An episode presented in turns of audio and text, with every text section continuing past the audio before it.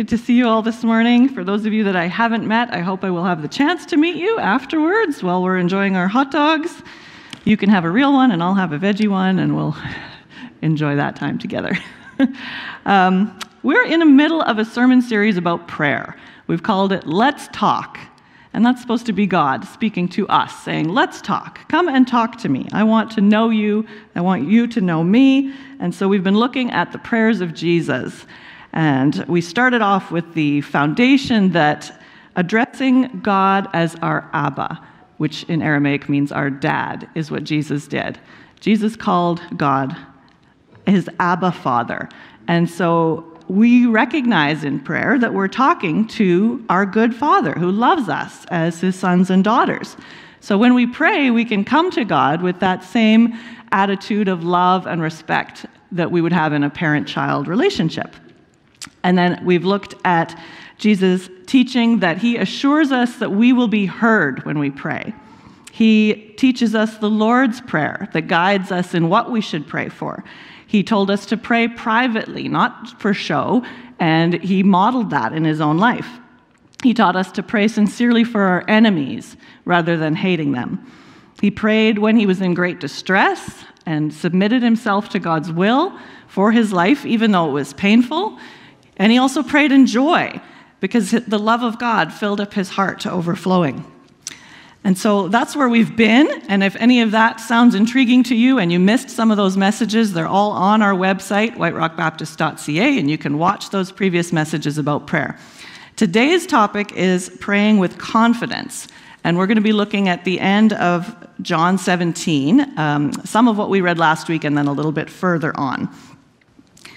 So if you're anything like me, that phrase, praying with confidence, it might sound a little bit cringy at first. It might bring to mind some images or some experiences in the past that you kind of go, ooh, what does that mean, praying with confidence? You might imagine a church leader giving a guilt trip and saying, well, if you just had prayed with more faith, you would have received what you asked for.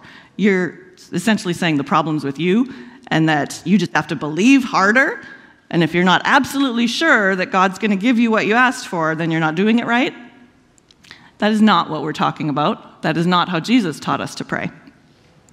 You might also imagine that praying with confidence, excuse me, it might mean something like this idea of manifesting your desires. I don't know if you've heard this. This is a popular idea that I've seen floating around on the internet, especially in women's magazines.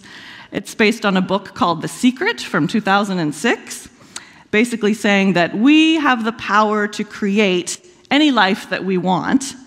And so it's kind of the epitome of that saying, if it's to be, it's up to me. This is a quote from an article on Oprah's website, which says, how to manifest anything you desire. Essentially, manifestation is bringing something tangible into your life through attraction and belief, i.e., if you think it, it will come. However, there's more to manifestation than willpower and positive thinking. As Angelina Lombardo, the author of Spiritual Entrepreneur, says, manifesting is making everything you want to feel and experience a reality via your thoughts, actions, beliefs, and emotions. I want to be very clear that that's not how Jesus teaches us to pray either. We're not coming to God with our plan for our lives and asking him to make it happen. God is not our genie here to fulfill our wishes. It's actually the complete opposite, because we are God's servants and we're here on earth to fulfill his wishes. So in prayer, we're actually asking him to show us what his plan is for us and for his help and his strength in living the life that he gives us, even when it includes suffering and difficult circumstances. So this is what it's not. Praying with confidence is not trying to manifest what we want, and it's not demanding things from God in faith. Jesus taught that in prayer, we submit ourselves completely. We submit everything we want to God's will. We don't pray pridefully or presumptuously. We don't try to be the boss of God. And we can't force God to do what we want by any special formula, whether it's with the words that we use or the number of people that we get praying for the same thing or the amount of faith that we have. None of that is going to change God's mind. We need to be humble and admit that we don't know God's plan in every situation. He's allowed to say no to us because he's God and we're not.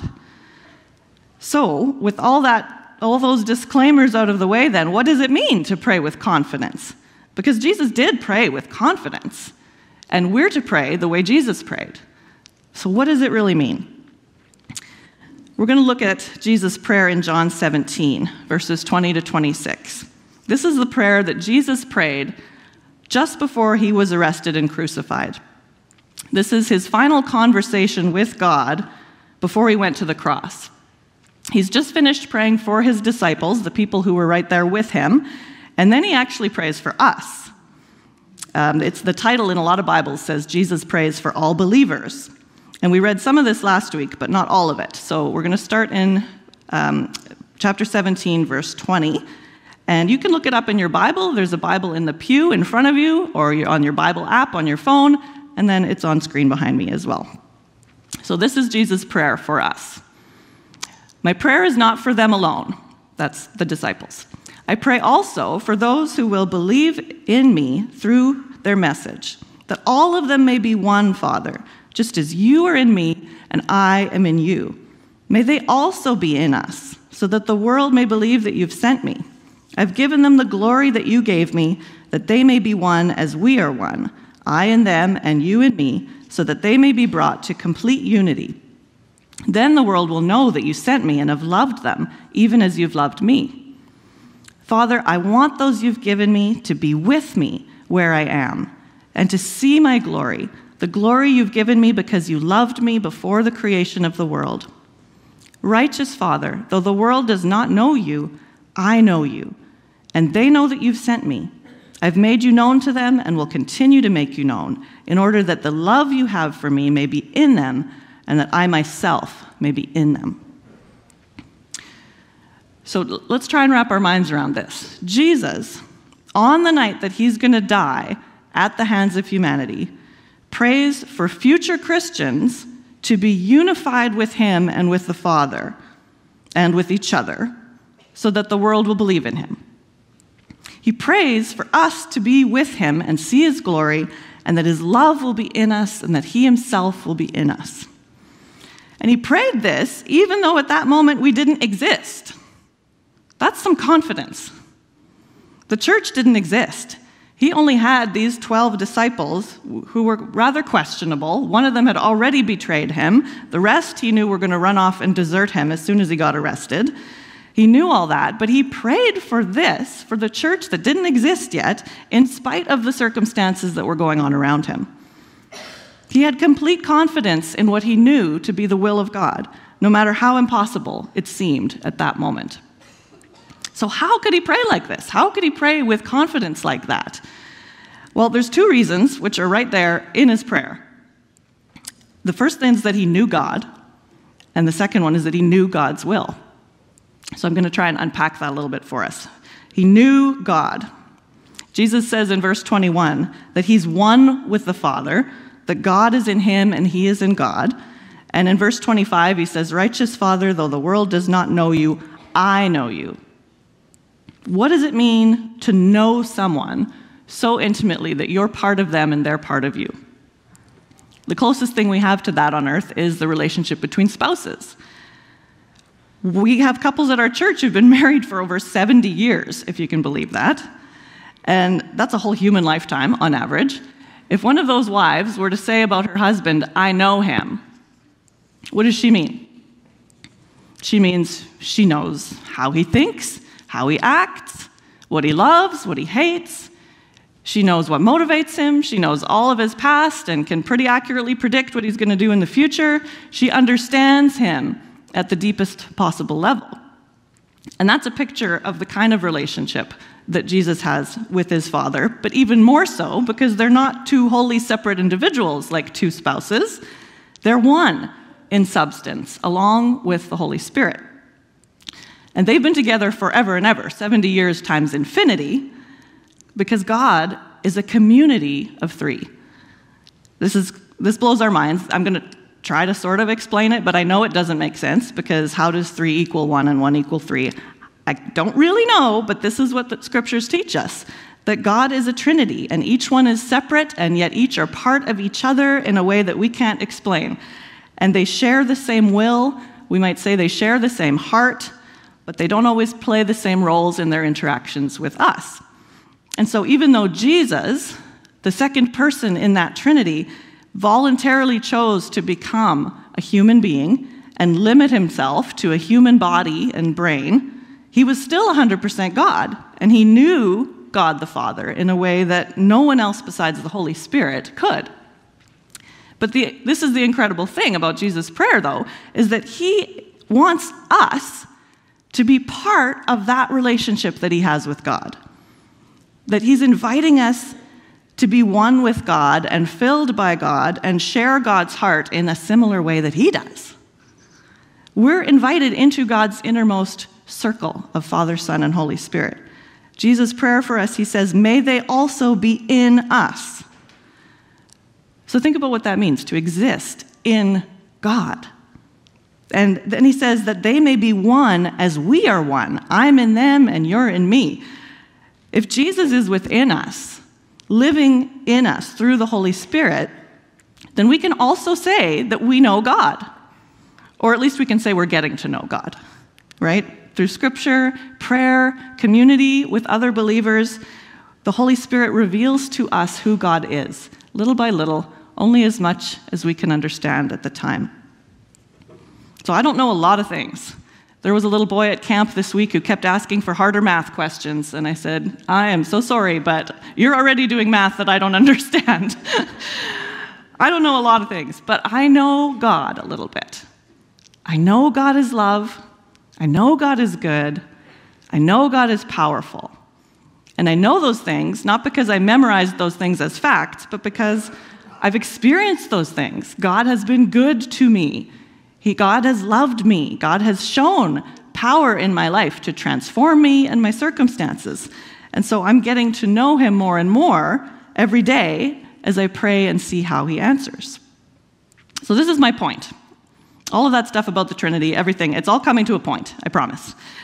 In order to pray with confidence the way that Jesus did, the first thing we need to do is remember who it is that we're talking to. We need to know God in order to have confidence in prayer. And I think this is why Jesus starts his example prayer, the Lord's Prayer, by saying, Our Father who art in heaven, hallowed be thy name. So the first thing we do in prayer is we recognize who God is. We think about his character, and we worship him. If we're not sure about who God is, we need to study and meditate on Scripture to find out. But if we know God, even a little bit, and we have God's Spirit within us, then we're going to trust God the way that we would trust a good father or we would trust a loving spouse, but even more so. All of our prayers would be based on this firm foundation of absolute confidence in him and in his love for us. We'd believe all of his promises in Scripture then, but he's working all things for our good in every circumstance, that he's going to be with us no matter what happens. So our confidence in prayer, our faith in prayer, is based entirely on who God is, not on believing we're going to get what we want. This is a big mind shift. When we talk about having faith in prayer, we assume it's faith in the thing happening. No, it's faith in who God is, so that we can rest assured that all things are under control, no matter what happens, because he's God, he's the almighty creator, and he knows what he's doing. And so if the things around us seem out of control, and we're stressed, and we're anxious, or we're angry, or we're despairing, then our first prayer should not be that God fix this situation, but that God fix us to see what God is doing in that situation, to see what is the opportunity that God is presenting us with here, to bring something good out of this mess. How does he want us to be involved? That's how we need to be praying. And it's a completely different way than how we usually pray. which is kind of like this. Dear God, please fix this problem, help that person, give me that, amen. And then we go on with the rest of our day. Right? That's what we do. We have a problem and we go, God, fix the problem. It's like saying, God, you don't seem to know what's happening down here, so let me give you a little summary and tell you what you should do to fix it. I'm glad you guys are laughing, right? We got to laugh at ourselves. We've all prayed this way. I've prayed this way probably yesterday. So, but I realize it doesn't make sense because God knows what happens. He knows what is happening, and ultimately, nothing is going wrong because he's known everything that would happen since before he created the world. And all these events of the past and of the future are already accounted for and worked into his plan somehow. Even those evil and terrible events are going to be redeemed. And so we bring our requests to God in prayer so that he can show us what he wants us to do in these situations. Because we know him and we're filled with his Spirit. It's through us, his sons and daughters, the church, that he wants to show his love to the world. So it's less of God fix the problem and God, how do you want me to help fix this problem? We come to God in confidence that he has a plan, and it's a plan in progress, and it's a good plan, and we just don't understand it yet. This thought came to me this week that blew my mind. The way things are right now is exactly the way they need to be for God's plan to unfold. Everything's set up for God's perfect will to be accomplished in the future, for his kingdom to come. We know it's going to come. And all of this is going to be the history that led up to it. And so often, when we pray for God to change things and make them different than they are, he says no, because we're not praying in line with his plan.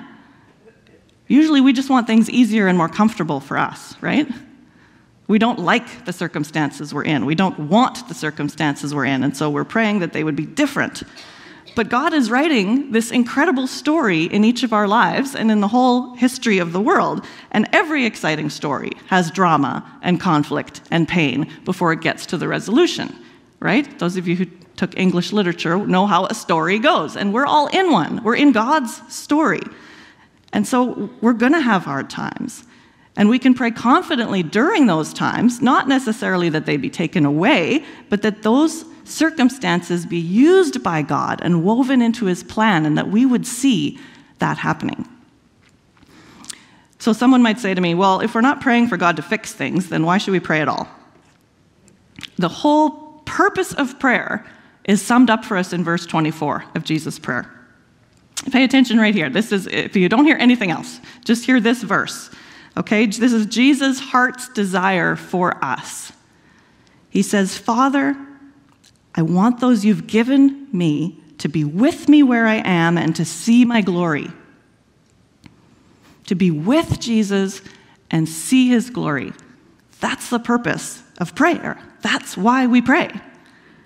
So the purpose of praying is not primarily to get what we want from God. It's to be with Jesus and try to see his glory. And it's through prayer that we talk to Jesus. We find more peace, just being in his presence.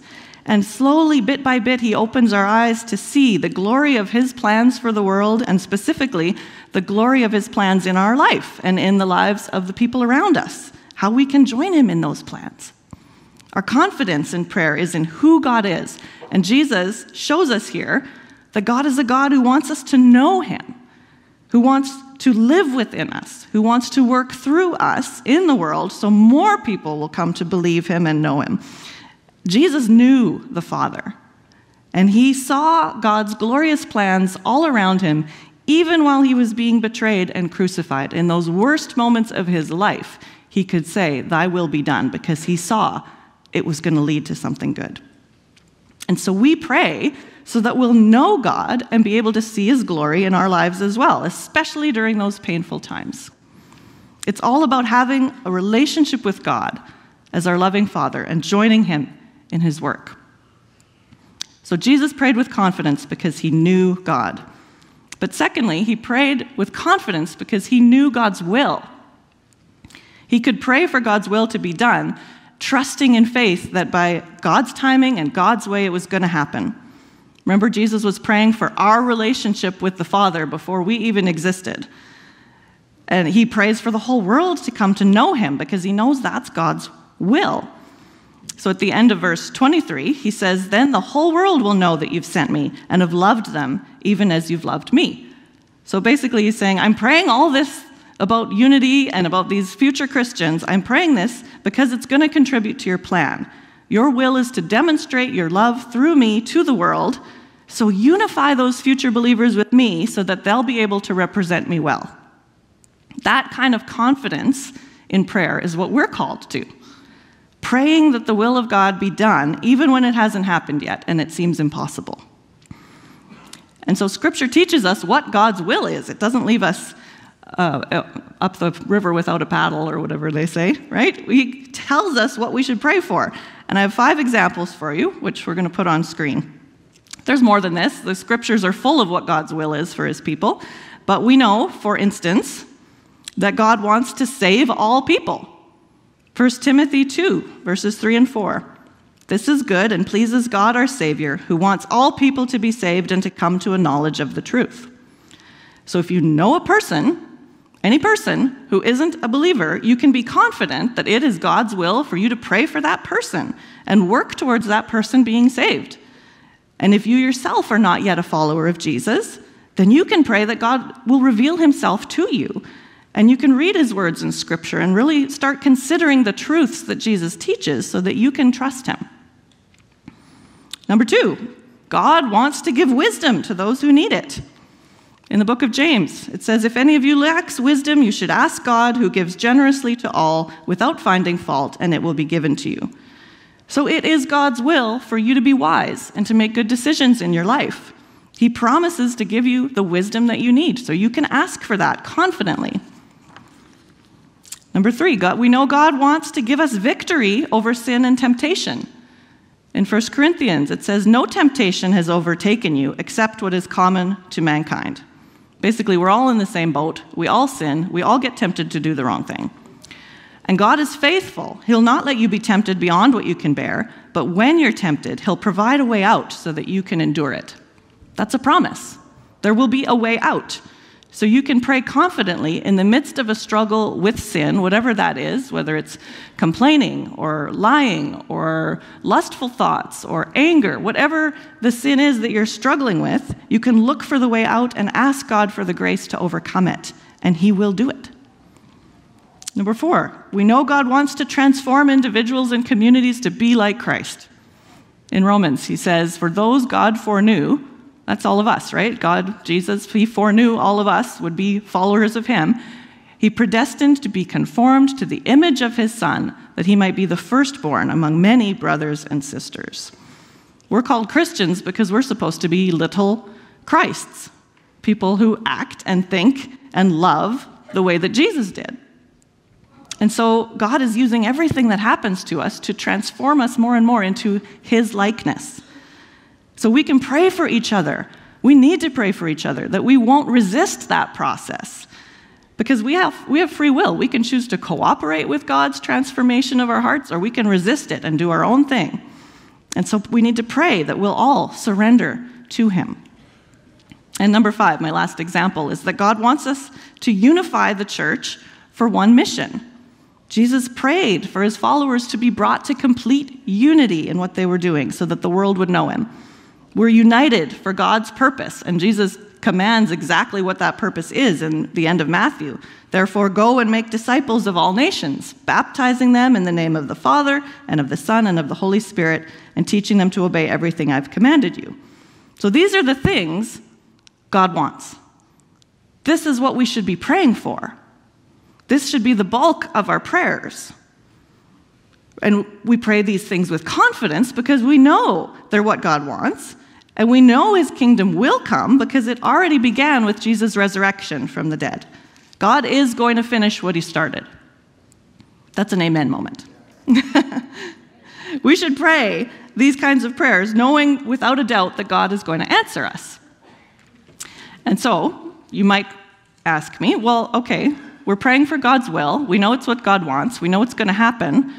Why pray for something to be done anyways? Whether it's going to happen whether we pray for it or not, right? It's God's will, so what's the point? Well, yes and no.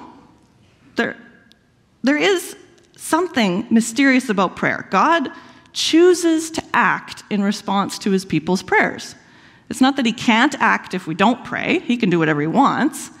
But he's told us in Scripture he wants us to pray, thy kingdom come, thy will be done on earth as it is in heaven. And he's also told us that the prayers of righteous people are powerful and effective. They matter. They do something.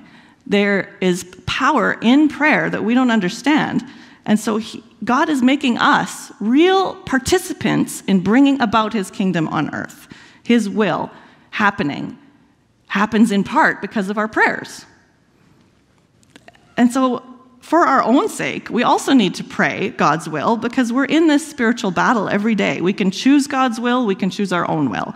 We can do what God wants or we can do what we want. We can act like Christ or we can act sinfully and hurt other people.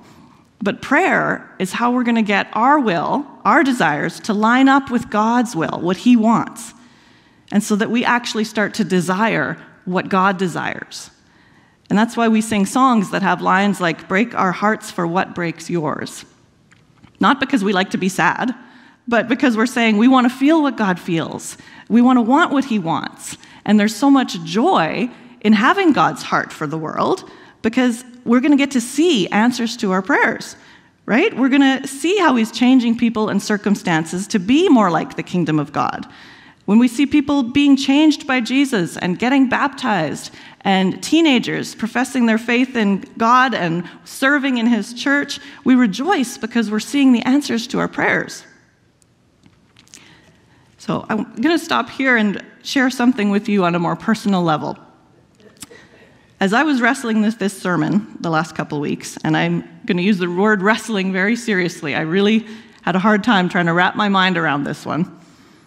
I have been really challenged in my own prayer life. I've been realizing how rarely I actually spend significant time praying for the will of God to be done in those 5 areas that I just told you about. Things that I know God wants and I know he wants us to pray for. My literal job as one of your pastors is to pray for you, and I do, but so much of my prayer is like lists, you know? It's lists of people who are sick, people who are grieving, people who are traveling, lists of events, right? Our kids' camp, our fundraisers, our life groups coming up this fall. I'm praying for all these items, and I'm missing kind of the bigger picture, right, of what God wants to do in all of those little bits and pieces of people's lives, right? So from a cosmic perspective, I've been praying for kind of some ridiculously tiny little things. Those are not bad prayers. There's nothing wrong with those prayers. God, in his mercy, cares about every single detail of our lives, right? But as I've prepared for this sermon, I've realized that God is calling me to think and to pray much bigger prayers from a much bigger perspective of what he's doing. I want to be able to pray these kingdom-focused prayers the way Jesus did, prayers that focus on the will of God being done on earth. Or else I think I might miss the point of prayer entirely. I don't want to end up like the Pharisees. They were the Jewish religious leaders of Jesus' day, and they tithed their spices down to the last little leaf or seed, but they didn't show God's love to people. And Jesus said they should have done all that tithing without neglecting the bigger issues. And I think the same principle can apply in my prayer life. I should pray for those little things without neglecting the big things. So I've been asking myself, why don't I pray for the bigger things? Why don't I pray more often and more fervently that every single person in this church will be saved, that they will have God's wisdom in every single decision that you make, that you would be victorious over sin in your life and temptation, that you would each be transformed into the likeness of Christ and be united with God for his mission. That's what's really important. So I don't know why I've been so blind as to not see that that is what we need to pray for, but I confess to you, I haven't been praying for those things the way I should have been, or with the kind of confidence that we need to have that Jesus shows us. I think I've been lacking in faith and maybe afraid of disappointment, right? If we pray for big things and then life goes on, we worry, right? Or maybe I've not been believing that anything will really change. I think at times we all get cynical about God's power to actually change the world, or even to just change our church, or even to just change us. And it feels safer to just ask for small things. Let me give you an example of what I mean. So recently I was praying for a little boy who had had an accident, a bad accident. And I was praying really hard for him, that he would not be too severely injured, that the doctors would take good care of him, and that his family would have peace through that crisis. And God mercifully answered those prayers. He is going to be okay, and his grandma did have peace through that crisis. But I realize now that there was an opportunity there for prayer that I missed. I didn't pray for the unbelieving family members to be saved by seeing God's mercy and protection over that little boy. I didn't pray that this scary event would turn these families' hearts to God and transform them into being more like Christ and make them witnesses who would go out and testify about how good God is. I didn't think to pray for that, because in that moment I was just caught up in, God, let him be okay. Please let him be okay. Well, now he's okay. And what? Was that God's whole purpose? Is that really all God wanted from this situation, was just to put things back to how they were? This family has a story that he's writing, and that event is part of that story. And so I need to pray in the midst of an accident like that, or any other crisis, which God knows are going to happen. We're not informing him that this terrible thing has happened. He knows. But in the midst of it, we pray that God, this event would be used by God to draw the family further into his will for them. The Bible tells us sometimes we don't have because we don't ask. So as a result of writing this sermon, I'm going to be changing what I ask God for. I'll keep my lists. I'll pray. I'll still pray for the small details of life. I can't help it. They're important. But first, and even more importantly, I'm going to start praying for God's will to be done in your lives. I'm going to remind myself who God is, and then I'm going to pray for God's will, because that's the only way Jesus was able to pray with such confidence. And so I want to challenge all of you to join me in this, changing our priorities in prayer so that we don't just pray for our friends who are sick to get better, and we don't just pray for our family to experience happier circumstances. Being happy and healthy is wonderful, but it's not actually the goal of prayer or the goal of life. The goal is to be with Jesus and see his glory, as we already said, and then to help bring God's kingdom on earth. So I know praying like this is scary. It's a big responsibility.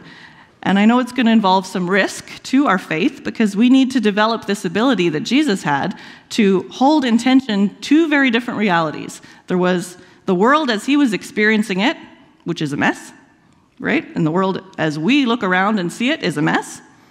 But we also hold this confidence that the world will be one day as God intends it to be. We need to believe that that is really going to be a reality one day, and pray in accordance with that, the way Jesus did. Jesus always prayed according to God's will. That is what it means to pray in Jesus' name. Jesus told his disciples to pray in his name, and you'll often hear me or other people pray, and at the end they say, in Jesus' name, amen. But praying in Jesus' name is much more than just a way to finish our prayers.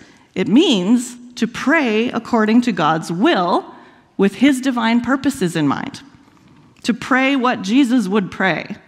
That's praying in Jesus' name. So what a powerful question we can ask ourselves when we come to prayer. What would Jesus pray for in this situation? Some of you remember in the 90s, we had little bracelets that said WWJD, what would Jesus do? I'm going to change that to WWJP, what would Jesus pray? So when you're confronted with whatever crisis it is, or whatever your day is looking like and you want to pray, ask yourself, what would Jesus pray right now? I believe if we can ask ourselves that every time we pray, our prayers are going to be transformed, and we're going to see answers to prayers like we have never seen before. And so I am really excited about this. And God is going to revive us, I believe, and take us to new and deeper places with Him as a church, places we didn't realize were possible. So I want to pray together with you now that God will open our eyes to see how we can be praying with confidence like this, based on who He is and on His will for us as a church. So let's pray.